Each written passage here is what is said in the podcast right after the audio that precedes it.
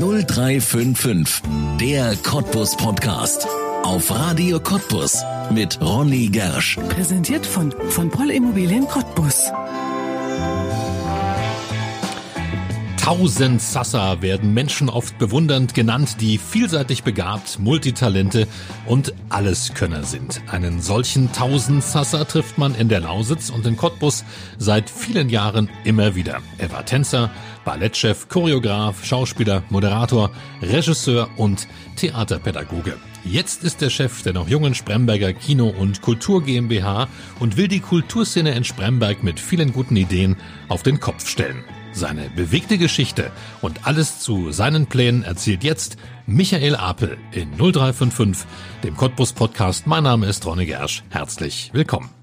Michael Apel, herzlich willkommen in 0355, dem Cottbus Podcast Tausendsassa. Das ist so ein Wort, womit man bewundernd Menschen beschreibt, die ja wahre Alleskönner sind, die ganz viel gemacht haben, die unheimlich vielseitig sind. Bist du ein Tausendsasser? Äh, hoffentlich nicht. ja, ich selber sehe das ja immer nicht so ganz so positiv, weil da ist dann auch das nächste Wort ist dann der Hans Dampf in allen Gassen, der klingt dann schon nicht ganz so positiv Ja, und dann stimmt. kommt irgendjemand, der sagt dann, ja, der macht vieles, aber nichts richtig. Äh, ich sage mal so, ich bin ein sehr neugieriger Mensch äh, und ich interessiere mich für viele Dinge und ich mag es, mich auf neue Sachen einzustellen. Das mag ich wirklich. Also das finde ich sehr spannend und das bringt mich dann immer mal in die Situation, äh, dass ich dann einfach eine neue Sache angehe und mich auch darüber freue und das wirklich gerne mache. Also ich bin jetzt nicht so, dass ich äh, am liebsten stolz darauf bin, dass ich jetzt irgendwo 10 oder 15 oder gar 20 Jahre äh, ein und dieselbe Tätigkeit vollzogen habe und diese Kontinuität lebe. Das ist es nicht. Ich freue mich immer über neue Sachen und neue Herausforderungen. Ja. Ist das der Reiz, das Neue, oder ist es auch der Reiz, etwas anderes wieder kennenzulernen? Mm, Ja, das ist der Reiz, was anderes kennenzulernen. Es ist der Reiz zu sehen, wie weit man damit kommt. Also mir ist wirklich, ich wirklich, ob ich das kann, ob ich das schaffe, das spielt so eine ganz große Rolle. Äh, ob ich das hinkriege und was das Tolle ist, was mich auch interessiert, wie ich das, was ich vorher alles gelernt habe und vorher erfahren habe, wie ich das da einbringen kann. Weil ich merke natürlich in dem Moment, in dem man viele Sachen schon mal gemacht hat. Also man hat Kino gemacht, man hat Theater gemacht, man hat Moderation gemacht, man hat unterrichtet. Und das bringt man jetzt in diese neue Sache mit ein. Und damit äh, bringt man neue Impulse, die andere, die vielleicht schon länger in diesem Bereich arbeiten, nicht haben. Und das ist eine spannende Geschichte. Äh, und was da so daraus entstehen kann, das finde ich wirklich spannend. Und äh, da bin ich immer selber neugierig darauf, was mir da so zu manchen Dingen dann einfällt. Ja. Was wir heute erzählen wollen, ist deine Geschichte. Ähm, natürlich vor dem Hintergrund, dass du eine spannende neue Aufgabe hast. Wir sind zwar der Cottbus Podcast, aber wir senden natürlich für die Region. Die neue Aufgabe ist in Spremberg. Dazu reden wir später noch. Aber wenn du deine Geschichte anfängst zu erzählen, wo würdest du sie denn beginnen? Äh, beginnen würde ich sie in meiner Kindheit, äh, erste Klasse, zweite Klasse. In dem Alter, da würde ich anfangen. Da gab es bei mir, ich bin in Cottbus geboren, in der Silower Straße. Äh, und da gab es noch auf dem heutigen BTU-Gelände einen, ein Stadion, das hieß Stadion 8. Mai. Ja.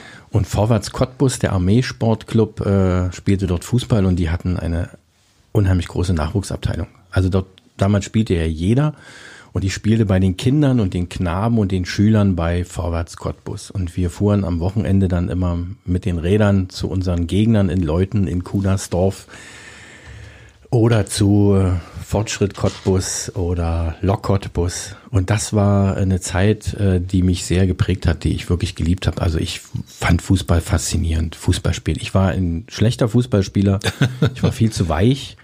Äh, Dann, als es dann aufs Großfeld ging, ging das dann noch gar nicht mehr. Da hat man mich dann auch nicht mehr mitgenommen. Aber ich habe das geliebt. Ja. Daraus ist aber kein Sportler in dem Sinn, also kein Leistungssportler geworden, sondern ein Tänzer. Wie kam das? Ja, das ist dann eine ganz eigenartige Geschichte, wie alle diese Wandlungen in meinem Leben immer eine eigenartige Sache haben. Äh, man überlegt, das war ganz einfach. Äh, Vorwärts Cottbus hat irgendwann die, äh, die Nachwuchsarbeit eingestellt im, im Schülerbereich und dann lief ich rum und machte nix. Und dann sagte mein Vater, du musst irgendwas tun. Und dann, ja, bin ich zur Turbine gegangen, aber das hat mir jetzt da nicht so gefallen. Und dann war da ein Mädel und die, die mochte ich. Und die sagte, du komm doch mal mit. Die war in so einer Tanzgruppe. Aha. Also das war ja für mich ein bisschen eigenartig. In einer Folklore-Tanzgruppe, dem Bauarbeiter-Ensemble Cottbus. Und dann sagte die, komm doch mal mit, wir brauchen immer Jungs. Und da bin ich mit hingegangen und fand das erstmal ein bisschen eigenartig, aber ich fand es faszinierend, weil die alle älter waren als ich. Und es ja. gibt ja so ein Alter, wo man so 14 Jahre alt ist und da sind dann lauter 16, 17 oder 18-Jährige. Äh, das findet man faszinierend, dabei sein zu können. Und so bin ich zu diesem Ensemble gekommen und habe angefangen zu tanzen und bin mit dem Bauarbeiter-Ensemble auch mit auf Tournee. Ich war bei den Arbeiterfestspielen in Rudolstadt, in Rostock. Wir waren in Ungarn, in Bulgarien und es war eine schöne Zeit. Das war auch ein sehr bekanntes Ensemble. Ja, ja, das Zeiten, also richtig bekannt. Wir ja. waren bekannt, wir waren auch gut, wir sind auch rumgefahren. Äh, da, das sowas wurde ja damals von Betrieben unterstützt. Da hat ja. man zwei, drei Leute eingestellt, hat Räume zur Verfügung äh, gestellt, die hat man finanziert und dann gab es noch so Etat für Kostüme und Musik und so. Und dann waren wir da ein großes Ensemble, verschiedene Altersklassen und hatten viele, viele Auftritte. Ja. Und Proben, ja. Ja. Dann plötzlich wurde es aber mehr als nur Freizeit. Genau, dann wieder eine eher zufällige Begegnung. Ich muss sagen, ich habe sehr gern auf der Bühne gestanden, äh, habe immer so ein Sendungsbewusstsein schon immer gehabt. Äh, das mit dem Tanzen, so mit dem klassischen Training war nicht so meins. Also auf der Bühne ein Tanz tanzen, so vor Leuten schön das probieren, äh, und dieses Training äh, nicht so unbedingt meins. Aber es kommt dann eben die Frage, welchen Beruf ergreifst du? Ja. Ich wollte eigentlich immer Schauspieler werden und habe äh, überlegt, äh, aber die Bewerbung funktionierte nicht. Man musste in der DDR entweder Abitur gemacht haben und, oder einen Beruf. Äh, Abitur habe ich nicht geschafft.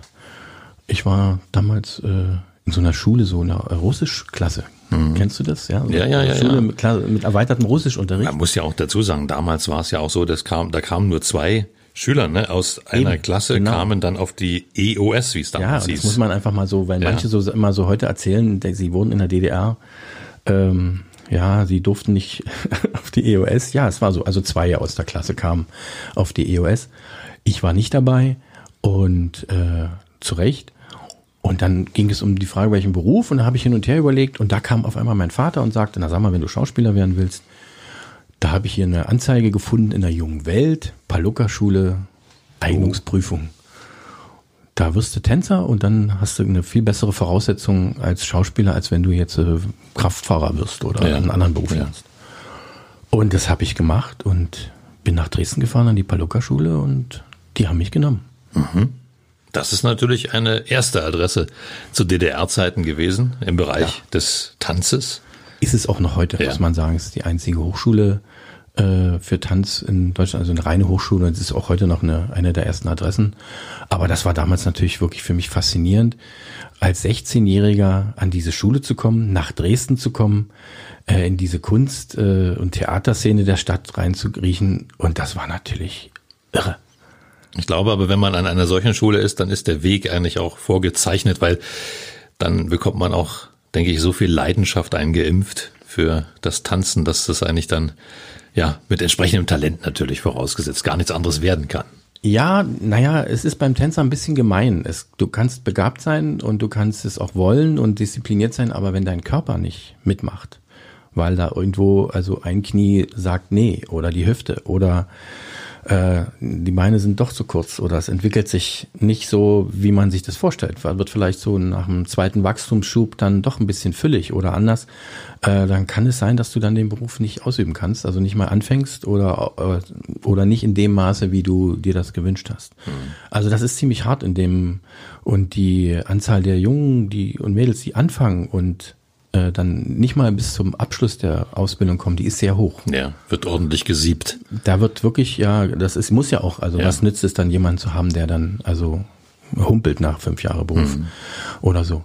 Äh, und äh, in der Hinsicht ist das eine, so eine Mischung zwischen Erfolg und Tragik hängt da in dieser ganzen Berufsausbildung sehr dicht aneinander. Ja. ja und das war, ich habe zum Glück äh, das Glück gehabt, dass ich die Voraussetzungen hatte und dass ich das alles, alles auch gesund überstanden habe und dass ich dann also meinen Abschluss da bekommen habe an der Paul-Lucker-Schule.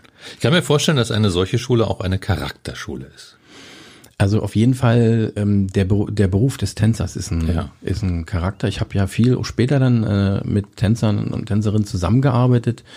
Äh, da gibt's viele Geschichten, die sind sehr außerordentlich diszipliniert. Äh, sie haben wissen auch, dass man es Dinge machen muss, die nicht schön sind. Das gehört einfach dazu, wie zum Beispiel das tägliche Training. Ich kenne keinen Tänzer, der das liebt. Vielleicht gibt's ein paar, die sich das schon so einreden, dass Ja. sie das. Aber alle wissen, dass es notwendig ist und äh, versuchen das zu machen und so. Es ist die Sache, dass man die Korrektur braucht. Also man braucht vom Trainer die Korrektur. Pass auf dein Handgelenk, deine Arme, achte auf die linke Schulter. Und also man ist, kriegt ständig Kritik und ständig Korrektur, die einen persönlich angeht. Da ist nichts dazwischen, sondern man wird persönlich. Äh, das macht, äh, das macht stark für manch andere Momente. Ja. Äh, der, ich habe also auch später festgestellt, dass ich gerne immer wieder mit äh, Tänzern oder mit ehemaligen Tänzern zusammenarbeite. Man hat irgendwo so einen Punkt, dass man sich versteht. Ja. Naja, Leidensgenossen vielleicht so ein bisschen. Ja, genau, aber es ist auch im, im äh, gibt's auch im Positiven. Ja, Also, natürlich, natürlich. Wie lange hast du getanzt? Äh, Das ist ganz schwierig zu sagen. Also ich habe relativ zeitig aufgehört. Also mein erstes Engagement war der Friedrichstadtpalast in Berlin, ähm, was eine sehr spannende Geschichte war, sehr toll, aber Revue war jetzt nicht so mein Hauptding. Zumal jeden Abend die gleiche Vorstellung äh, hat mir nicht so gefallen. Äh, nur einen Tag frei, der Montag und äh, an diesem freien Tag äh, waren alle anderen Theater in Berlin auch geschlossen. Ich lebte also in Berlin und konnte kaum ins Theater gehen. Man muss sich das mal so vorstellen. Ganz schrecklich. Aber ich habe da vier Jahre getanzt. Dann bin ich an das Erich Ensemble gegangen, Mhm. habe dort meine Armeezeit gemacht, habe eine sehr interessante und tolle Zeit dort gehabt. Den besten Ballettchef, den ich je hatte, dort äh, kennengelernt, Peter Büttner. Das sagen sicherlich nicht viele über ihre NVA-Zeit, dass es sehr ja, genau. interessant Das, war. äh, deshalb betone ich so, ich war einfach, also ich habe eine Grundausbildung gehabt und danach war ich in. Berlin-Biesdorf äh, stationiert und habe da als Tänzer gearbeitet. Und der Peter Büttner, der hat äh, unsere Arbeit sehr unterstützt. Ich konnte dort meine ersten choreografischen Versuche machen. Ich hatte Zeit, mir Sachen anzugucken, hinzufahren, uns auszuprobieren. Äh, also nicht nur ich, auch andere. Das war eine sehr, äh, sehr gute Zeit. Und ja, dann kam diese Aufbruchstimmung, 88. ja. Ne, da ging das ja los und dann haben wir, ich war da organisiert im Theaterverband, hatten wir so eine Gruppe junger Künstler gegründet und wir eine junge, junger Tänzer und Choreografen und haben dann so eine große Veranstaltung in der Staatsoper gemacht, so eine Werkstatt.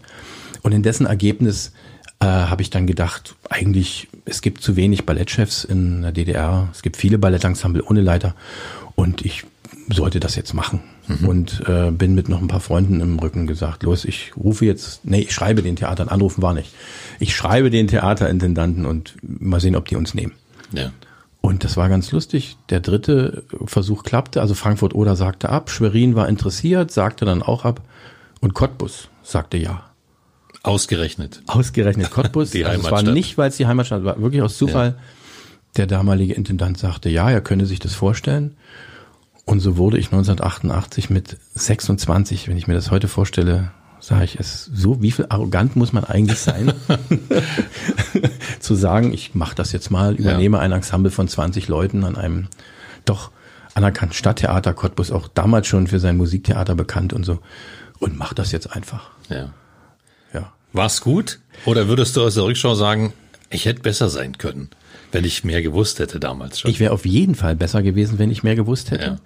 Äh, es war in der Hinsicht gut. Es kam die 1989, äh, der totale Umbruch. Wir waren dann natürlich voll in mit unserem Tanztheaterkonzept, mit dem, weil wir schon vorher neue Wege gehen sollten. Auf einmal war kriegte unsere Arbeit sogar einen Hype, der äh, gar nicht mehr so richtig gut war für uns, sage ich jetzt mal so. Ne? Auf einmal stürzte man sich ja auf das Junge und auf das Neue in der Hoffnung, dass daraus äh, was entsteht. Und aber es war, glaube ich, eine, eine gute Zeit und ich glaube, es war völlig in Ordnung, dass ich das gemacht habe. Und das war sozusagen für mich eigentlich, da habe ich aufgehört zum Tanzen, offiziell. Aber ich habe natürlich dann immer wieder, immer wieder auf der Bühne gestanden und getanzt. Ich weiß jetzt nicht, ich sage jetzt so mein 17. Comeback. Ja. Ne? Da, wo nochmal irgendwas ist, das kam dann später, ja. Als so junger Leiter ist man ja nicht ähm, automatisch Autorität, weil man ja, weil es fehlt einem ja sozusagen der Altersvorsprung. Wie hast du das gemacht? Ich hatte sogar noch das Problem, dass ich äh, eine, eine ganze Reihe von jungen Tänzern mitgenommen habe, die ich kannte, die alle so in meinem Alter waren. Äh, und das sind ja Freunde gewesen. Ja. Also Da fällt es dann schwer. ja, das war, daran bin ich gescheitert. das Aha, muss ich ganz okay. einfach sagen. Das hat mit, also da eine Autorität zu entwickeln, äh, die funktioniert und trotzdem ein freundschaftliches, fast familiäres Verhältnis zu den äh, Mitarbeitern zu haben. Äh, und das ist ein ganz schwieriger Punkt, den ich nach wie vor interessant und spannend finde. Heute sehe ich da in manchen Sachen einen Punkt anders. Aber damals äh, war das der Versuch und daran bin ich gescheitert. Ja. Man ist dann plötzlich ja auch draußen. Ich meine, ist ja der Chef. Ja. Man ist nicht mehr, äh, ja, man gehört nicht mehr so richtig dazu. Genau. Weil es wird einem ja auch nicht mehr alles erzählt. Ja, ja. Also der, der damalige Operndirektor, der Herr Reuscher, der sagte mir so nach den ersten Gesprächen, wir haben sehr gut zusammengearbeitet, der hat mich sehr unterstützt, der sagte mal, Herr Appel, als Leiter sind Sie ein einsamer Mensch. Ja. Und ich wusste das nicht so richtig einsortieren und hatte dann natürlich so diese jugendliche Arroganz zu sagen, na, zu denken, das habe ich nicht gesagt, also konnte mich schon benehmen.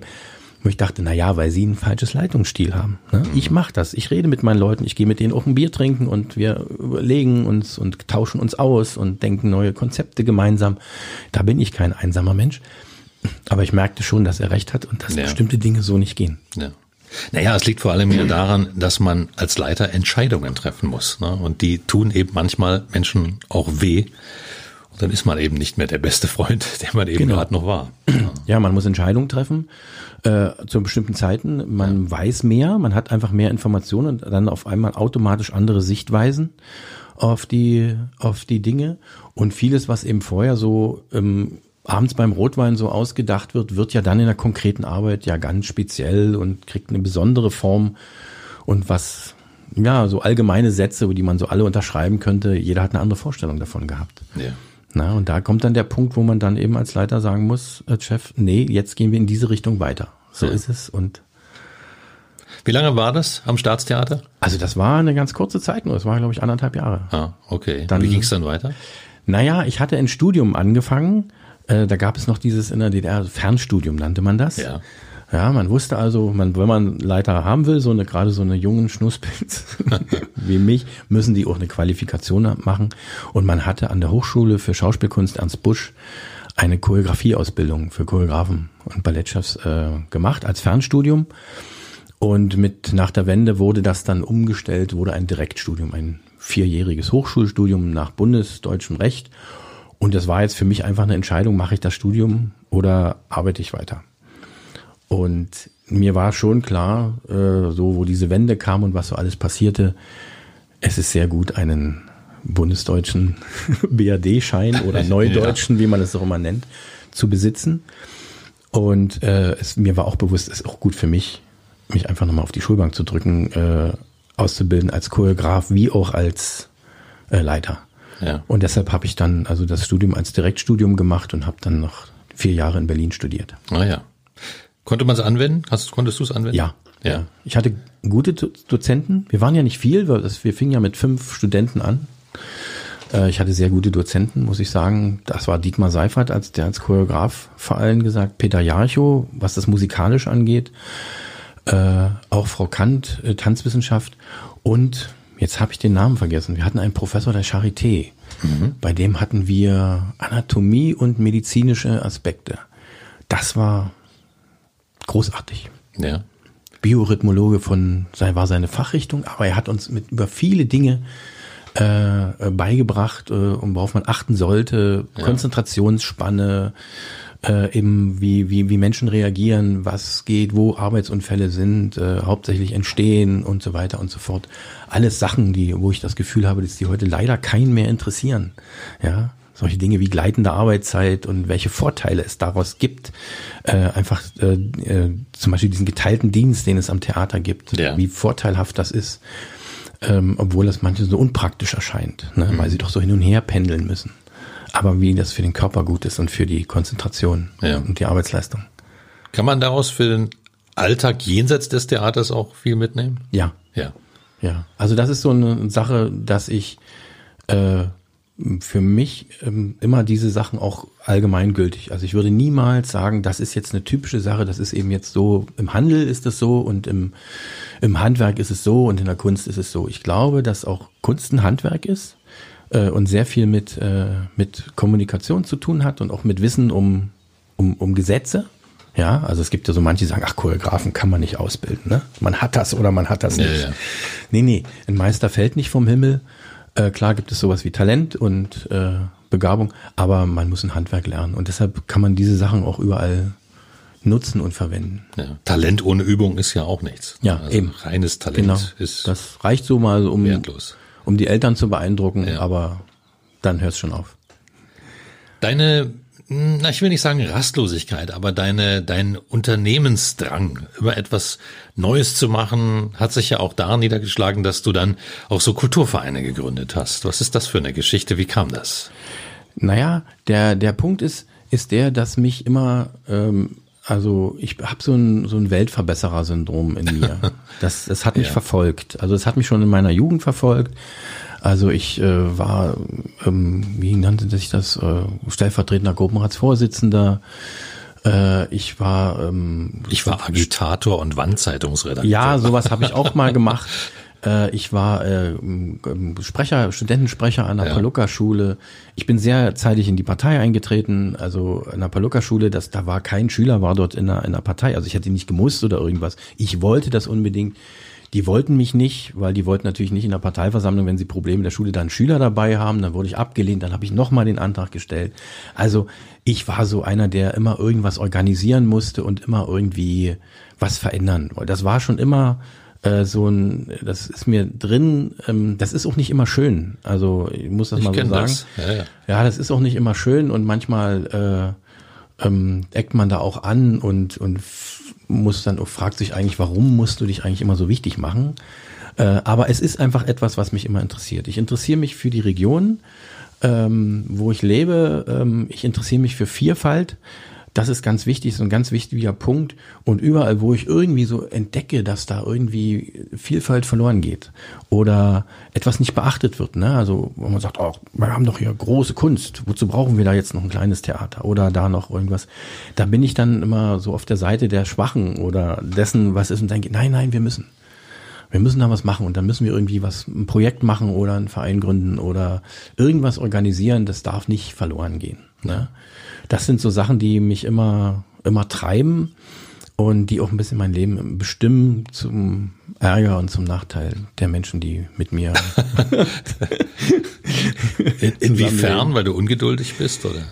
Nein, es ist, äh, ich muss es mal sagen, also meine erste Ehe ist daran gescheitert. Also meine Frau hat sich von mir getrennt äh, und zu Recht, weil ich äh, ja immer irgendetwas organisiert habe, immer irgendwas am irgendein Projekt am Kochen hatte und äh, darüber hinaus eben sie und auch meine Kinder vernachlässigt habe. Das muss man einfach mal so Sie war kein Projekt von der äh, Projektliste. Na, nein, die war kein Projekt, war ja meine Frau. Ich habe Ja. äh, aber also dieses ständig, wenn da ständig immer jemand immer zu Ende irgendwo ist und wenn man dann so denkt, jetzt ist das abgeschlossen, also diese Veranstaltungen. Ich habe ja Choreografen-Workshops in verschiedenen Theatern organisiert, junge Choreografen vor, zusammengebracht, dass die was vorzeigen und also in, in Halle, in Gera und überall und wenn die dann immer dachte, jetzt ist das zu Ende, das, ne, dann kam war schon das nächste schon und das nächste, ja. irgendwann mal äh, hat sie dann die Reißleine gezogen und das hat mich getroffen damals, aber ich hatte gute Freunde, die gesagt haben, pass mal auf mich ja, das hast du verkackt. Ja, und man lernt ja auch was für ja, sich. ne? genau, das habe ich dann in meiner zweiten Ehe dann Ja. hoffentlich äh, richtiger gemacht. Ja. Jetzt bist du kein Sorbe, aber du warst sehr engagiert für die Sorben. Wie kam das? Äh, ich bin immer noch engagiert. Immer noch, ja. Und das mit dem Sorben ist ja so eine Sache. Also ich habe keine sorbischen Wurzeln. Äh, meine Familie kommt aus Thüringen, aber ich habe durch das Bauarbeiterensemble den, die sorbische Kultur kennengelernt und äh, habe mich da auch immer engagiert, unterstützt, äh, habe dann auch Gruppen äh, unterrichtet als Choreograf, weil ich ja dann auch Know-how hatte und wusste, dass das was hilft. Ähm, ich habe dann bin dann in so eine Arbeitsgruppe mal berufen worden. Da ging es um die Umgestaltung der sorbischen Kultur, äh, Kultureinrichtung und da habe ich eigentlich erst mal so richtig mitbekommen, wie desaströs der Zustand der sorbischen Sprache und Kultur ist bei uns. Also wir haben hier also einen Schatz, der vom Aussterben bedroht ist. Das muss man einfach sagen. Und äh, das ist eine Kultur, äh, die sich über viele, viele Jahrhunderte gekämpft hat und alles überstanden hat und es so droht, eigentlich jetzt in unserer Demokratie unterzugehen. Das ist eine Sache, die mich äh, sehr entsetzt hat. Und dann ist so die Frage, ja, wann, wann ist man Sorbe? Ne? Der, Spruch ist so, Sorbe ist, wenn man sich dazu bekennt. Mhm. Äh, und wie bekennt man sich dann dazu? Ja, das ist ganz einfach. Man, du wirst Sorbe, wenn du diskriminiert wirst. Es ist vielleicht eine ganz äh, mhm. komische Geschichte, aber ich war mit zwei sorbischen Freunden, wir waren in, einem, in eine Kneipe gegangen und da waren andere Freunde von mir, die saßen am anderen Tisch, wir kommen da rein und sagen, oh ja, hier kommt die sorbische Mafia. Ne? Und ja, abgewunken, genau, wir haben dann geschwatzt, getrunken. Die sind dann gegangen, meine beiden Freunde, und ich bin dann so zu meinen auch Freunden eigentlich so an den Tisch gegangen und habe gesagt, pass mal auf, das ist nicht schön. Ne? Sorbische Mafia, könnt ihr sagen, kommen die Sorben oder die Wenden, das ist alles in Ordnung, aber Mafia, das ist eine kriminelle Vereinigung und so. Naja, komm, ihr kriegt's doch in Zucker in den Arsch gelassen. Und dann fängt die Diskussion an und sie wird immer heftiger, die Diskussion. Und dann ist es wirklich so, dann war nicht mehr von denen, sondern immer von ihr. Ja, also die ja. haben mich genau dann in, in dieser ganzen, ganzen Schwachsinn, der so eben so erzählt, ne, also das ist künstlich am Leben erhalten. Und dann sage ich, aha, und Wagner Oper ist nicht künstlich am Leben erhalten. ja, oder ja. die, die alten Häuser, die hier stehen, nicht künstlich am Leben. Was, was ist diese Diskussion? Und das war immer ihr. Und da merkte ich, ich gehöre dazu. Und da habe ich gesagt, klar, und das war so der Punkt. Ich bin dann äh, Mitglied der Domowiner geworden, hab bin eingetreten und habe mich auch politisch engagiert. Wurde dann auch mal gewählt für den Stiftungsrat äh, Stiftung für das sorbische Volk äh, als sorbischer Vertreter und äh, bin jetzt auch Gründungsmitglied des Studia e.V. Das ist ein Verein, der sich eben um kulturelle Projekte vor allem kümmert, deutschsprachig und sorbisch, äh, hier in der Niederlausitz und äh, ja, bekenne mich dazu, dass ich äh, mich für diese sorbische Kultur engagiere und bin ein Teil der sorbischen Kommune. Ja. Woran glaubst du, dass das liegt, dass wir gerade in einem ja so reichen Land wie Deutschland und in einer Demokratie den Kontakt zu einer solchen Kultur verlieren? Ah ja, das gibt mehrere, gibt mehrere Gründe dafür.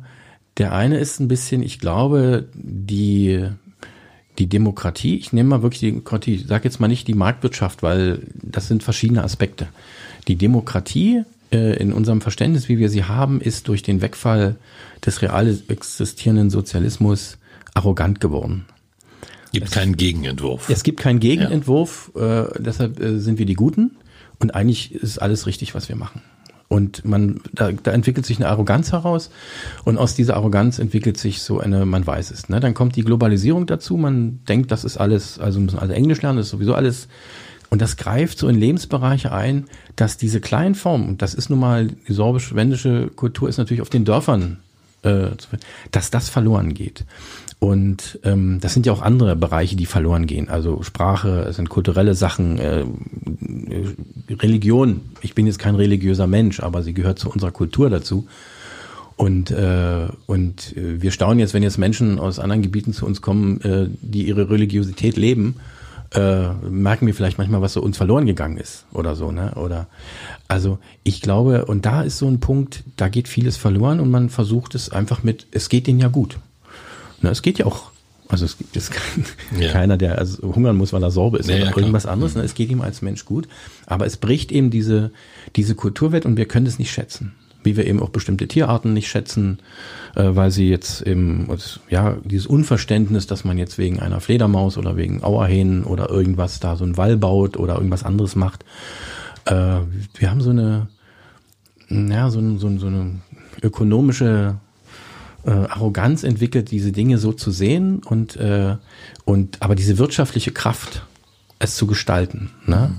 Und die ist ziemlich stark und, und drückt eben damit ihre Arroganz dann auch viel beiseite. Ja.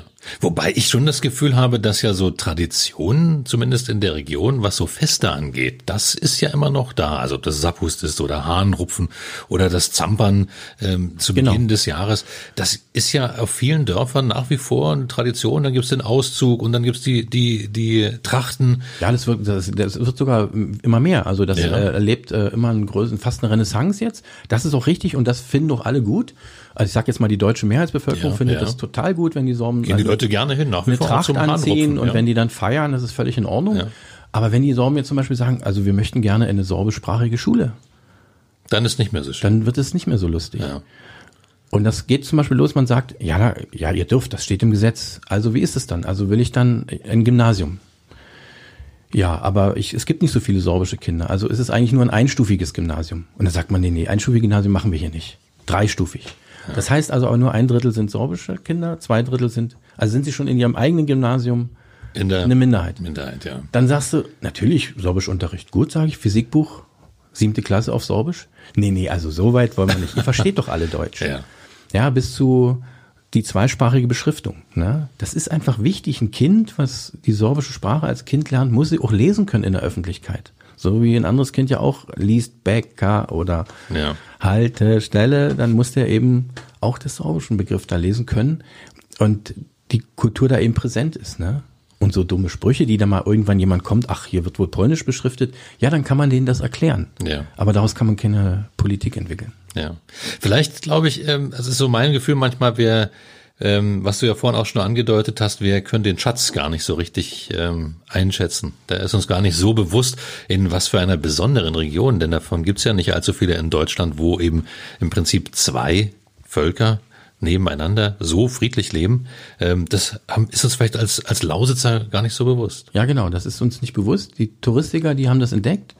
Ne, die fangen ja immer gleich so nach dem Alleinstellungsmerkmal zu suchen, wo, wie sie die Reisenden hierher locken und die haben das ganz schnell gemerkt, dass das was ist.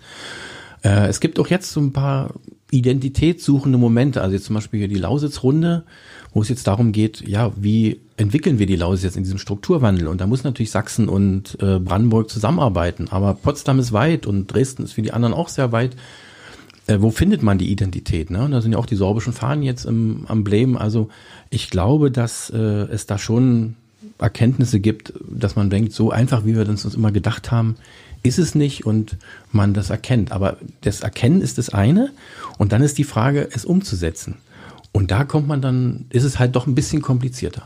Wie mache ich das, dass die sorbische Sprache und Kultur nicht nur ein Museum ist, das ist ja ne, sondern also sich auch entwickeln kann. Also eine Sprache entwickelt sich.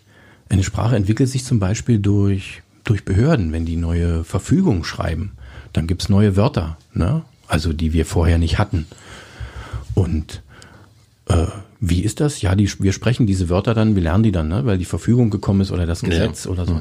Also müsste jedes Gesetz eigentlich ins Sorbische übersetzt werden, damit äh, auch die sorbische Sprache sich entwickelt, damit es eine moderne Sprache bleiben kann und nicht nur eine Sprache der von Ackerbau und Viehzucht ist. Ja. Und das wird's nicht. Und das wird's ja nicht. Nein, da müsstest du jetzt ja jemanden einstellen, also der das hat, der also wenn sobald jetzt Brandenburg die neue Corona-Verordnung äh, veröffentlicht, der die übersetzt ins Sorbisch und dann vielleicht, da gibt es neue Formen, äh, der dann eben da halt eine sorbische Entsprechung findet äh, oder das entsetzt, dass die Sprache lebt und dafür, da möchte man kein Geld ausgeben. Ja.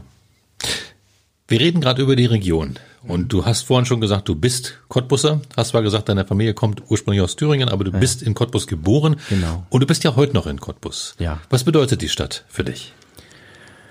Ja, es ist meine Heimatstadt. Äh, da habe ich an jeder Ecke der Stadt habe ich Geschichten, schöne und nicht so schöne. Ja.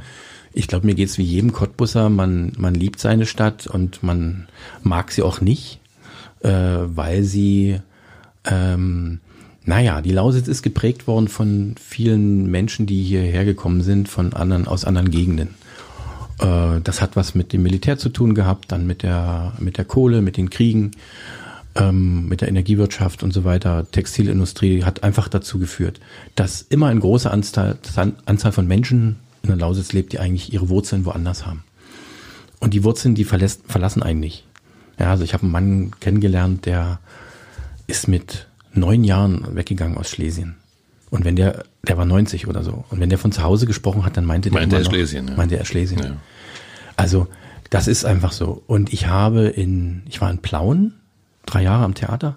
Und Plauen, eine Riesenstadt mal gewesen mit 120.000 Einwohnern in den 20er Jahren, jetzt so auf 60.000 geschrumpft. Also der, ziemlich gruselig eigentlich, wenn man das so. Und die Plauner lieben ihre Stadt. Und die lassen nichts auf ihre Stadt kommen. Ja, und das ist etwas, da ist mir so richtig bewusst geworden, was man so fehlte, was mir so einem fehlt, dass Leute sagen, das ist meine Heimat, das ist meine Stadt. Und selbst wenn etwas schlecht ist, dann werde ich es keinem erzählen, ich werde es nicht drauf, ich werde mich nicht daran weiden, sondern ich werde tun, was ich tun kann, damit es besser wird. Ja. Oder Also- ich rede nicht drüber. Die Stadtliebe ist den Cottbusser nicht in die Wiege Und die ist ihnen gelegt. nicht in die Wiege gelegt, weil aber, und das habe ich ja an meinen Eltern gemerkt, ne? also bei uns, die kamen aus Thüringen, bei uns gab es Thüringer Klöße, es wurde thüringerisch gekocht, das Beste war eben der Fleischer Speer, weil der die Wurst auch auf thüringische Art machte. Wir fuhren nach Thüringen in den Urlaub und für Sorben haben sich meine Eltern zum Beispiel überhaupt nicht interessiert. Ne? Also so. Das, Ja. Und da- das war einfach so ein Punkt. Und ich war dann aber, bin dann aufgewachsen, eben beim Fußball so hier über die Dörfer gefahren und so. Und dann denkst du irgendwie, das ist deine Heimat. Und dann, ja, je älter man wird, je mehr macht man sich auch darüber Gedanken. Das Spannende ist, und das ist ja eine Parallele der Geschichte von uns beiden, du warst ja auch mal weg und bist zurückgekommen. Und ich war auch mal weg und bin zurückgekommen. Was war für dich der Grund, zurückzukehren in deine Heimatstadt? Äh, bei mir waren es fast immer Zufälle. Ich bin ja, ich glaube, viermal ans, ans Cottbuser Theater wieder zurückgekommen. Na, also ich bin das, war als Ballettchef da, weil der Intendant sagte, er nimmt mich. Das nächste Mal nach dem Studium sagte der damalige Operndirektor Martin Schüler, er braucht einen Regieassistent, ob ich nicht Ja. äh, anfangen wollte. Dann bin ich wieder weg, dann war ich in Dresden und dann kam, äh, wurde Martin Schüler Intendant und fragte mich, willst du nicht, äh, also es war immer so, äh, immer mehr Zufälle eigentlich, karrieremäßig. Ähm, in der Hinsicht ist es, es ist schön, wieder zurückzukommen in so eine Stadt, weil man es kennt. äh, Und man hat viel mehr Wissen, also man hat Ja. aufgetankt, ne? man, Man ist hat andere verändert, Sachen, man ist verändert, äh, man hat viel mehr, man hat eine andere Sicht auf bestimmte Dinge. Aber diese, diese emotionale Beziehung und, und dass man so Leute kennt, ne, was man heute so Netzwerk Mhm. sagt im positiven Sinne oder Seilschaften im negativen Sinne, eigentlich das Gleiche ist, Ja. äh, das hat man äh, und, und es liegt einem so ein bisschen äh, am Herzen und so und da, da macht es auch nochmal spannend, weil man seine Heimatstadt von einer ganz anderen Seite sieht und auch gestalten will. Ja, das finde ich ja manchmal so ähm, so schade, dass Cottbus eigentlich groß genug ist, ähm, dass man hier geboren werden kann, zur Schule gehen kann, einen Beruf ausüben kann und sterben kann. Also dass man im Prinzip die Stadt niemals verlassen muss, um sich einen neuen Einfluss zu holen. Und es reicht im Grunde genommen. Aber ich finde, die Leute, die mal weggegangen sind, und das kann ich jedem nur empfehlen, kommen mit einem ganz veränderten Blick auf Cottbus zurück. Das ist so jedenfalls meine, meine persönliche Erfahrung. So ging es mir selbst. War es bei dir auch so? Ja, also bei mir war es auch so. Äh, und ich weiß gar nicht, als ich weggegangen bin nach Dresden oder dann nach Berlin, ob ich äh, darüber gedacht habe, nach Cottbus zurückzugehen. Also das Ich war- wollt's nicht, aber- als, ja, ja, ich Ja. glaube, also ich war, also wo ich noch mit 16, 17 nach Ja. Dresden, was war, nee, was soll's. Aber äh, das ist ja anders. Ich würde heute zum Beispiel allen jungen Menschen empfehlen, äh, also ich beneide sie ja darum, ne? Die können ja sagen, ich gehe jetzt mal ein halbes Jahr nach Neuseeland oder Ja, nach klar. Frankreich oder so, äh, es zu tun, wirklich äh, auch einen Studienplatz außerhalb der Stadt zu tun. Ich weiß, da wird immer so getan, oh, ich habe mal so ein Theaterprojekt in Hoyerswerda gesehen, da ging es so um junge Leute, die haben ihr Abitur zu Ende gemacht und gehen die alle irgendwo hin und studieren. Naja, und bleiben nicht in Hoyerswerda. Sag ich, na richtig, die müssen jetzt rausgehen. Die können ja dann immer wiederkommen, wenn sie wollen und wenn es sich für sie äh, anbietet und ihre Stadt ihnen auch die Möglichkeiten gibt. Aber ich glaube, man muss raus, um, äh, um zu sehen, was es da noch alles in dieser Welt gibt. Ja. Früher war das ja auch ganz normal. Ein Geselle ging auf Wanderschaft. Ja, genau, der ging auf Wanderschaft. Der Ja, ja. musste sich halt praktisch erstmal den Blick auf die Welt holen, um dann zurückzukommen. Oder beim anderen Meister mal sich was anderes abzugucken. Ja. Ja. Ja. also ich halte das auf jeden Fall ganz wichtig und äh, ja, die Situationen sind immer andere. Meine beiden großen Söhne sind äh, sind äh, jetzt weggegangen, also die sind schon eine ganze Weile weggegangen. Die sind, ich glaube, die sind in Leipzig, die werden nicht wieder nach Cottbus kommen. Der Jüngste, gut, der studiert jetzt in Cottbus, äh, der wird dann auch irgendwann. Also ich glaube, es ist wichtig, dass sie Mal irgendwann, einen man den Blick Weg geht. Ja. über den Tellerrand, wie man immer so Ja, schön ja, sagt. genau. Das ist es ja auch tatsächlich. Das ist dann eigentlich auch egal. Also das muss dann nicht irgendwie eine große Metropole sein. Ne? Also es kann dann auch eine Kleinstadt in Frankreich sein Ja. oder in Norwegen. Oder Das Spannende ist, dass du jetzt aus Cottbus beruflich quasi, ja ja, weggegangen bist, aber eigentlich nur ums Eck nach Spremberg. Mhm. Erzähl uns die Geschichte. Ah ja, das ist so eine Geschichte.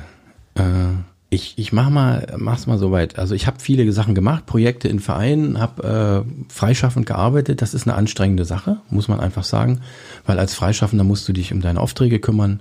Du musst zusehen, dass du immer äh, Aufträge hast, dass du Geld verdienst. Ähm, und das ist äh, stressig und man kommt auch in die Situation, dass man manchmal zu viel Aufträge hat, weil man sie angenommen hat, weil man gerade da in dem Augenblick wenig hatte. Äh, man muss auch Aufträge machen, die man eigentlich nicht machen möchte, um Geld zu verdienen. Ja. Äh, und ich habe eigentlich immer so ein Feld gesucht, wo ich eine soziale Sicherheit habe und einen Gestaltungsspielraum. Ich habe ein Problem, das muss ich sagen, ich bin zwar jemand, der gerne im Team arbeitet, aber ich habe eben diese Prinzipien, die mir wichtig sind. Mir ist die Region wichtig, mir ist das gemeinsame Arbeiten wichtig. Und ich habe ein Problem mit autoritären Strukturen mhm. und autoritär arbeitenden Leuten. Und leider habe ich, hat man die am Theater ganz viel. Ja, und dann gibt's also, Christoph Schroth war auch sehr autoritär arbeitender Intendant, aber der war ein weiser Intendant. Ja, der wusste dann auch, dass er dann eben seinen Leuten gewisse Freiräume lassen muss, um dann auf der anderen Ecke.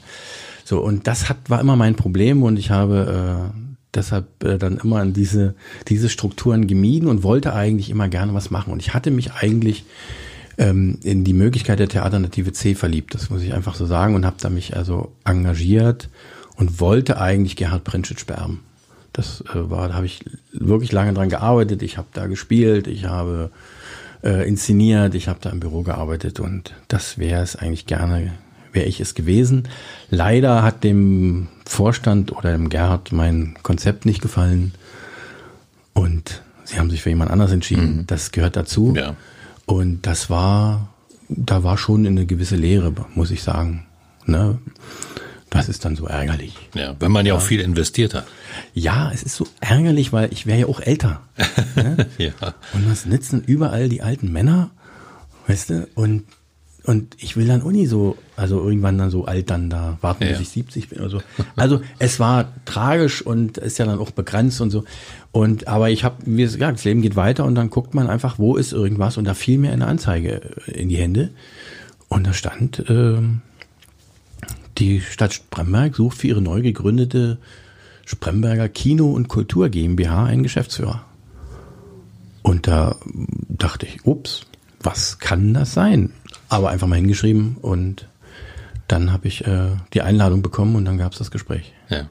Was ist das für eine GmbH? Womit beschäftigt die sich? Ja, das ist ganz interessant. Das ist eine Idee. Diese GmbH ist eigentlich mehr eine Idee von etwas, was noch kommen kann. Aha. Also man hat in Spremberg das Kino. Es gibt in Spremberg also ein Kino direkt am Zentrum, ein sehr schönes Kino mit vier Sälen. Ähm, und die Spremberger lieben ihr Kino. Auch aus der ganzen Region kommen die Leute äh, ins Kino, selbst also aus Weißwasser, Bad Muskau. Und aber Kino ist ein schweres Geschäft ja. zurzeit. Und ähm, das läuft halt nicht so optimal oder lief nicht so optimal, wie man sich das vielleicht gewünscht hätte.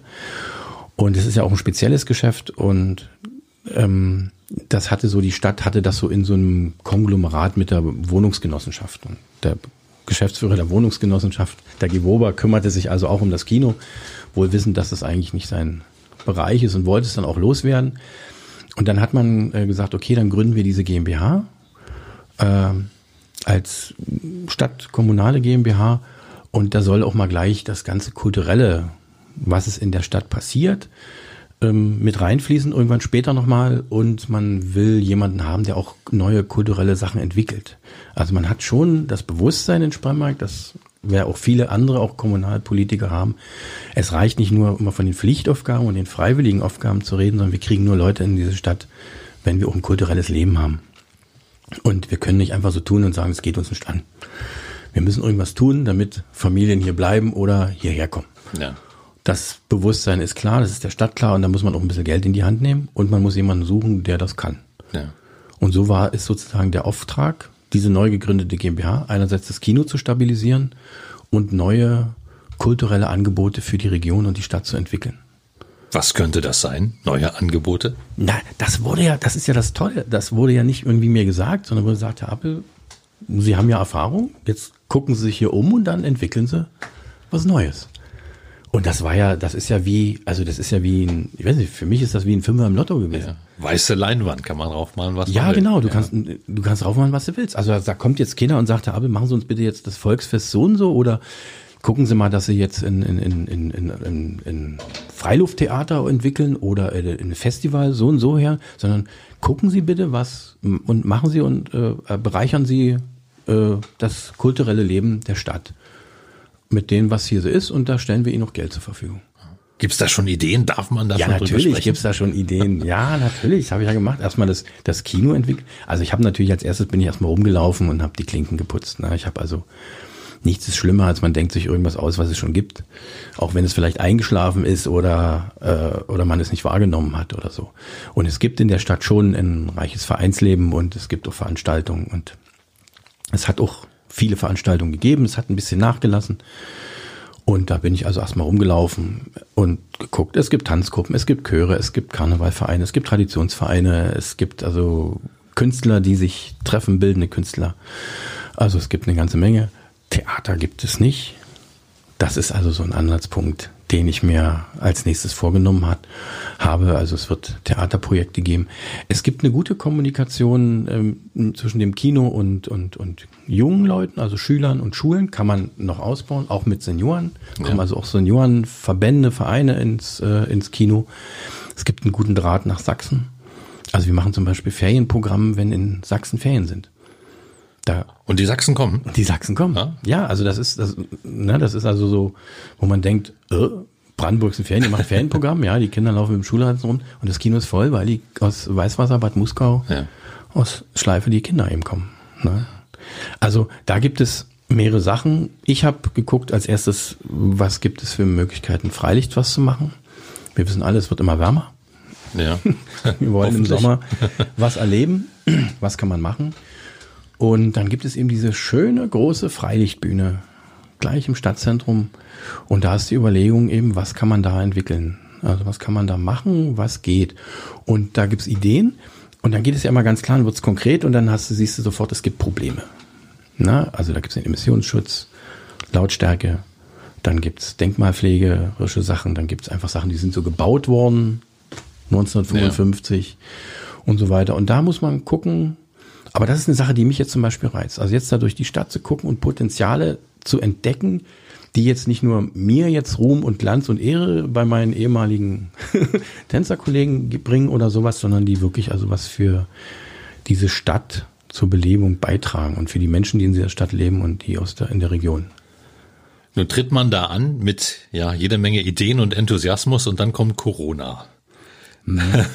ja. Das bremst. Und was habt ihr jetzt gemacht während dieser Zeit? Und naja, das ist ja noch nicht ganz ausgestanden, muss man ja auch Die ist auf sagen. keinen Fall ausgestanden. Also denke ich für, für die Veranstaltungsbranche auf jeden ja. Fall. Aber es gibt ja auch andere Branchen, also will er gar nicht jammern. Also anderen geht's glaube ich, noch viel schlechter. Also das ist natürlich eine heftige Geschichte. Ne? Du hast, du machst, also, machst den Plan und hast das vor, fängst Veranstaltungsreihen zu konzipieren und so die ersten Gespräche und dann ist zu.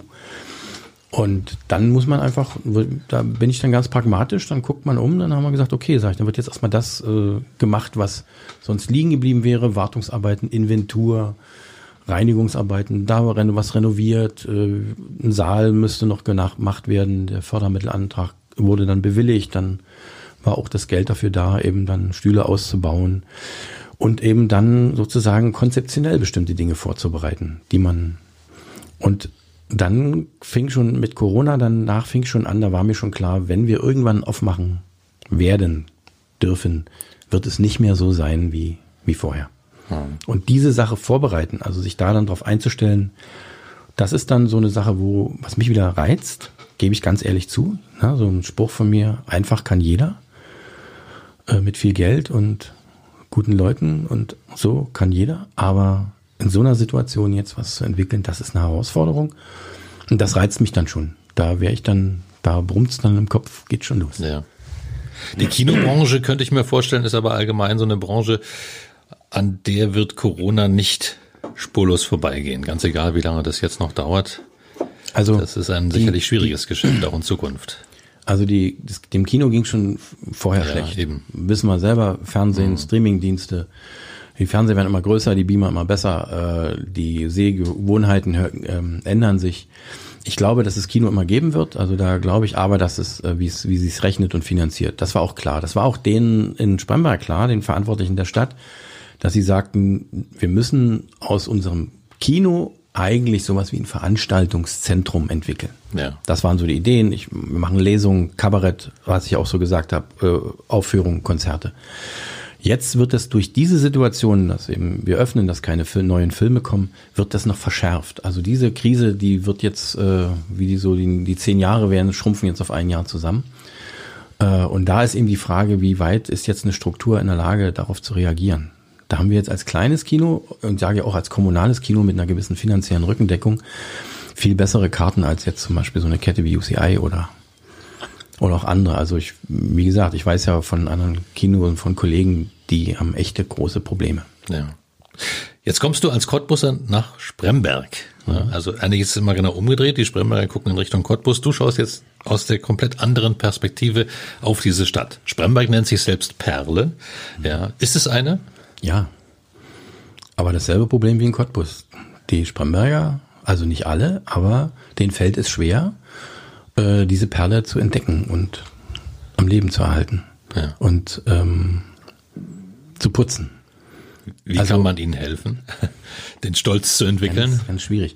Also ich glaube, ich habe mich, äh, sage es mal so, es gibt, ich habe sehr viele interessante Menschen kennengelernt in der Zeit. Richtig gute Leute, die auch überregional unterwegs sind, geschäftlich und äh, ideell, die ihre Sache sehr gut verstehen, die wirkliche, also als von Provinz nichts, das sind wirkliche Weltbürger, um das mal einfach so zu sagen, die sind richtig gut drauf und die machen tolle Sachen.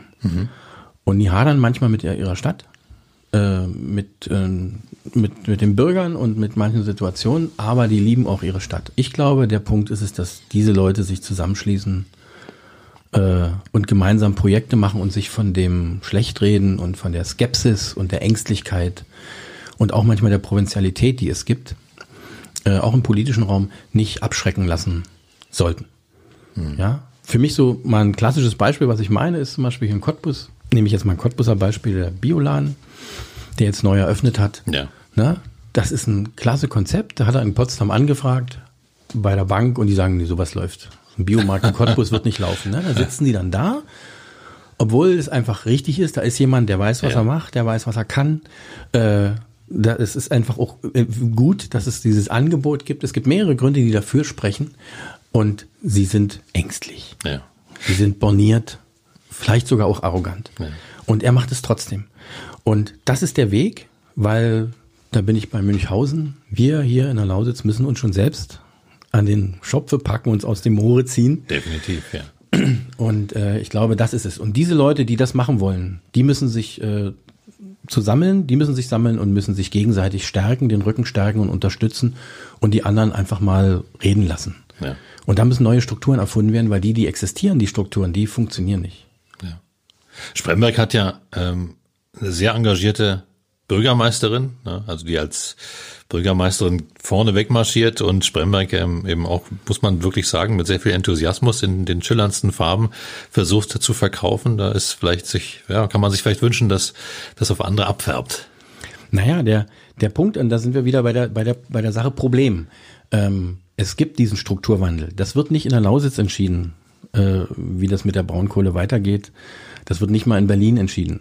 Und darüber müssen wir uns im Klaren sein. Und man kann sowas bedauern, kann man eine Weile machen, gebe ich jedem das Recht. Und dann muss man aber die Sache anpacken und muss sagen, was machen wir? Was machen wir jetzt? Wohin wollen wir? Also, und, und jede Entscheidung, die man jetzt trifft, die trifft man für die zukünftige Generation. Ja, also ich sag mal so, wir haben zum Beispiel jetzt äh, über Fördermittel einen Projektor gek gekauft für Ja. Außenvorstellung. Und da habe ich gesagt, ja, Leute, und das Ding hält 15 Jahre. Und jetzt müssen wir mal überlegen, was machen wir damit in 15 Jahren? Also bis dahin, ja, also da bin ich vielleicht schon in Rente oder kurz davor. Und, und die Kinder, die da, äh, die 15-Jährigen, die da irgendwo ins Kino gehen, die gibt's noch gar nicht. Also man muss einfach so denken und nicht immer denken, na, wer soll von den Alten äh, jetzt sich abends noch hinsetzen oder so. Das ist nicht. Also man muss einfach völlig anders denken. Und ich glaube, das ist wichtig. Das fällt vielen schwer. Weil natürlich, muss man auch so sagen, ja, die Kohle hat viele Probleme geklärt. Also es war zu DDR-Zeiten schon schon vorher. Sie hat Arbeit geschaffen für viele Menschen, die haben hier verdient. Und dann in DDR-Zeiten war dort, wo Kohlezentrum war, gab es auch immer alles. Also die, die Läden waren besser gefüllt. Äh, ja, in Spremberg gab es zwei Kinos mit einem Kinocafé. Es gab mehrere Schwimmbäder und alles. Also das ist alles sehr gut. Und dann war dann später die Vattenfall, da war das dasselbe wieder. Da war Geld da und man hat sich gekümmert und jeder Verein hat was gekriegt und jeder Sportverein. Und nun bricht das alles weg. Und auf einmal ist man auf so einer anderen Realität angekommen und muss sich da vielleicht erstmal neu dem stellen wollen. Ja. Ne? Wobei ich das Gefühl habe, dass die Lausitz jetzt so langsam anfängt. Ne? Also ich habe schon das Gefühl, ich will nicht gleich sagen, dass wir uns gerade neu erfinden, aber dass es immer mehr Menschen gibt, die verstehen, dass niemand von außen kommen wird. Genau, genau. Dieses Bewusstsein, das, das beobachte ich auch. Ja. Na, dieses Bewusstsein ist es und das ist das Tolle, wenn du dann eben jetzt in so eine Stadt kommst, wo du keinen kennst. Also ich, wie gesagt, also die, die waren drei, vier Leute, die ich kannte, wo alles neue Begegnung ist und ich einerseits immer dieses, ah, mit dem brauchen sie nicht reden, der spinnt. Oder, oder das ist, nee, nee, mit dem habe ich mal im Buddelkasten in Streit gehabt oder so. Der, Pückler hat auch gesponnen. Ja, ja, oder so, ne? Und dann treff, trifft man so auf Leute und man ist ja so völlig unvoreingenommen. Und da bin ich schon fasziniert, was es äh, für, für Ideen gibt, ne? Also was Leute für Ideen haben, äh, für Geschäftsfelder zu entwickeln, Wirtschaft, weil sie sich halt entschieden haben, ich übernehme jetzt den Betrieb von meinen Eltern oder ich ziehe jetzt hierher äh, ich will jetzt, dass meine Kinder hier aufwachsen und deshalb gestalte ich jetzt hier diese Stadt mit und mit welchen Ideen und welchem Elan die das machen. Und das, glaube ich, ist einfach der Punkt, äh, das, das müssen wir stärken. Egal wie viel das sind. Also wir dürfen uns nicht so viel Kraft verschwenden, immer wieder andere überzeugen zu wollen. Wir müssen mal nach Potsdam gehen, wir müssen mal warten. Nee, wir können auf Potsdam lange warten. Ich will nicht mehr auf Potsdam warten. Ja. Wenn man jetzt nach Spremberg mal kommen soll, um sich das Kino, das Kinoprogramm, das Kulturprogramm anzuschauen, wann ist da die nächste Gelegenheit? Was würdest du empfehlen? Naja, also wir sind ein Kino, äh, wir haben jeden Tag geöffnet. Ja. Das 365 Tage im Jahr. Das ist auch so eine Zielsetzung, die äh, ich beibehalten will ähm, weil ich glaube, es ist ein wichtiges kulturelles Angebot. Klar muss man das mal gucken. Also ist Weihnachten anders als am 1. Mai Klar. oder wenn das Heimatfest kommt. Aber ja. wir haben jeden Tag geöffnet. Wir haben jeden Tag Programm. Und wir machen ja ein Angebot für alle. Also für den kommerziellen Bereich, für den Disney-Film, genauso für das Programmkino oder die, die spezielle Veranstaltung. Und das kommt wirklich jetzt darauf an, worauf man, woran man Interesse hat. Also die großen Blockbuster, die gibt's jetzt erstmal nicht. Ja, alles verschoben äh, auf 21, machen, ja. Ne, das ist also verschoben alles. Wir spielen sehr schöne Filme, die es ja auch gibt. Manche, die wir schon gezeigt haben, wenig. Manche, die wir äh, noch nicht gezeigt haben, kommen jetzt. Die gibt's zu entdecken. Wir machen eine Reihe von Veranstaltungen. Was neu und interessant ist, wir haben jetzt das Hofkino aufgemacht. Mhm. Äh, da gibt's ein Parkdeck. Kein Autokino, oder doch? Ja, das eigentlich war die, war die Idee eines Autokinos. Ja. Bloß die Genehmigung der Leinwand hat zu lange gedauert, dann hat es sich auch nicht mehr gelohnt. Ja. Aber das Hofkino ist sozusagen ein Freilichtkino direkt am Parkdeck, direkt bei uns am Kino, ähm, was die Möglichkeit hat, dass wir die Infrastruktur des Kinos nutzen, Kasse, Toiletten, äh, Servicebereich und man kann im freien Kino gucken, was ja dann im Sommer eine sehr schöne, ja. eine sehr schöne Sache ist. Und dann gibt es natürlich eine Reihe von Veranstaltungen, die ich jetzt plane, die wir machen können, die wir draußen machen, weil draußen können mehr Leute kommen. Und es gibt einen großen Bedarf an Veranstaltungen. Also wir werden auf dem Parkdeck auch Konzerte machen und Kabarett und was für Kinder anbieten. Äh, einfach weil jetzt wirklich so eine Durststrecke im Allgemeinen ist. Ja. Man spürt, wie du schon wieder brennst, auch für diese Aufgabe. Das ist sehr schön. Und ich glaube, dass das auch äh, so einem Projekt äh, wie dem Spremberger Kino gut tun kann. Wenn du in deiner Geschichte zurückschaust, was glaubst du, wer hat dich am meisten beeinflusst, auf diesem Weg so zu werden, wie du heute bist? Naja, also da sind erstmal meine Eltern, die geben einem die Gene mit. Ja. und die ersten, die erste sozusagen Qualifikation, ne? Und dann, äh, ob man das wahrhaben will oder nicht, äh, das ist ja alles, was wir, die DDR hat uns natürlich äh, sozialisiert und geprägt. Im, Im Guten wie auch im Negativen. Also das ist ja so, dieses sich damit auseinandersetzen und zu wissen, also warum, warum bin ich so? Warum passiert es uns, dass unsere Kinder, die eigentlich die DDR gar nicht kennengelernt haben, äh, immer noch Ostdeutsche und auch als Ostdeutsche sich definieren, im Gegensatz zu anderen Jugendlichen in ihrem Alter, die hm. das nicht kennen. Also so eine Sachen, die, die macht, da mache ich mir so mal Gedanken drüber. Ne? Also, aber das ist einfach so, das hat einen geprägt. Ähm, ich muss sagen, die, die Lehrer an der Paluca-Schule, da gab es ein, ein, paar, das ist als erster, muss ich mal sagen, für modernen Tanz Patrizio Bunster. Der hat mich sehr, äh, was die künstlerische Sichtweise geprägt. Ähm, das war ein tolles Erlebnis, ihn kennengelernt zu haben. Was ähm, die philosophische Weltsicht war es mein damaliger ML-Lehrer am, äh, an der Paluca-Schule, der ein sehr spannender Philosoph war, weit weg vom orthodoxen Marxismus, Leninismus, ja. der mich ge, geprägt hat. Und dann gab es natürlich äh, an den Theatern so Personen. Und das war manchmal so, manchmal waren, hat man so ganz kurz kennengelernt nur. Also man hat wirklich einfach nur, ich habe mal eine, eine Choreografie gemacht für Alexis Sorbas und Robert Hanell hat dirigiert. Das war eine, also der Choreograf hat jetzt nicht so viel mit dem, man hat was miteinander zu tun, aber es, hält sich jetzt doch in Grenzen oder so. Aber das war schon faszinierend zu sehen, den Mann zu erleben, wie er so ein Orchester leitet, wie er arbeitet, wie er herangeht, wie er mit der Doris Abesser, die hat damals die Hauptrolle gespielt, einer Schauspielerin umgeht, die eigentlich so gesanglich nicht so, sie konnte gut singen, aber sie kam mit dieser Musik und so, das mit dem Orchesterbegleitung. Das war brillant zu sehen, so eine Momente. Da erinnere ich mich äh, gern. Christoph Schroth hat mich, äh, ich habe ihn nicht gemocht. Nein, ich habe so gelitten. Also äh, unter seinem Stil, aber er hat mich einfach fasziniert, weil er wusste, was er macht. Also ja. der hatte, der hatte eine Vision, der hat es durchgezogen, der hatte, der war klug. Ja, das ist einfach so so ein Punkt. Der war wirklich klug und war aber so radikal, weil ich meine, er hat das Ballett abgewickelt in Cottbus. Das muss man einfach sagen. Er hat es als Poker er hat damit gepokert, er hat es als Joker eingesetzt und hat es dann geopfert. Und das ist eine Sache, die ich ihm nicht äh, nicht verzeihen kann. Aber er ist natürlich ein großartiger Theatermann. Und dann gibt es noch etwas, was ganz wichtig ist, also was ich auch jedem empfehlen kann. Ich habe das mal bei Brecht gelesen. Brecht hat mal, wo er jung war, ist er mal in Augsburg ins Theater eingebrochen. Und so hat er also geklettert, Putzfrauen bestochen, nur dass er dort Proben sehen kann. Und dann hat immer sein Freund gewartet, immer gefragt, warum willst du dir das angucken?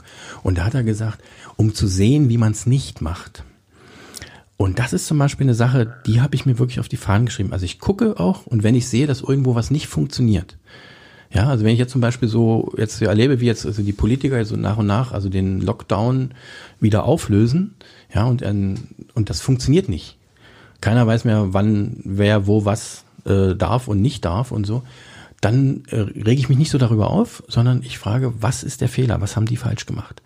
Um aus den Fehlern zu lernen ja, und die Schlussfolgerung zu ziehen. Okay. Mhm. Und das ist so ein Punkt, äh, der hat mir sehr viel, äh, da habe ich sehr viel gelernt. Also ich habe wirklich mehr von Leuten gelernt, äh, wie man es nicht macht, ja. muss ich ganz einfach sagen. Interessanter Ansatz. Ich wusste nicht, dass das von Brecht kommt, also dass mhm. er das ähm, auch ja. für sich, das wusste ich nicht, aber wirklich spannender Ansatz. Ob das jetzt so war, aber die Geschichte wird so erzählt. Die Geschichte, ne? ja. Also ich meine, vielleicht hat er die auch dann erfunden, der hat ja viel erfunden und so weil er diesen, diesen Erkenntnis hat. Aber das ist wirklich ein Punkt. Man muss einfach sagen, äh, äh, dass das eine, eine Sache ist, die mich schon, äh, mich schon prägt. Ja. Michael Appel, Heute zu Gast in 0355, dem Cottbus Podcast. Vielen, vielen Dank und viel Erfolg für die Aufgabe in Spremberg. Wir drücken die Daumen, dass die Corona-Folgen zumindest des Spremberger Kino nicht so sind, dass die Pläne, die du hast, nicht umsetzbar sind. Ich denke, du bist ein Umsetzer und da wünsche ich dir alles Gute. Toi, toi, toi und danke, dass du da warst. Ich bedanke mich. Das war 0355, der Cottbus Podcast mit Stolz präsentiert von von Poll Immobilien Cottbus. Und du kannst diesen Podcast abonnieren, um keine Folge zu verpassen. Auf 0355.de findest du dazu alle Links zu iTunes, sämtlichen Android Apps, zu Spotify und auch zu Soundcloud. Oder du hörst uns als Radioshow auf Radio Cottbus jeden Sonntag von 10 bis 12 und jetzt immer montags ab 20 Uhr in der Wiederholung. Mein Name ist Ronne Gersch. Ich bedanke mich herzlich fürs Zuhören. Bis zum nächsten Mal.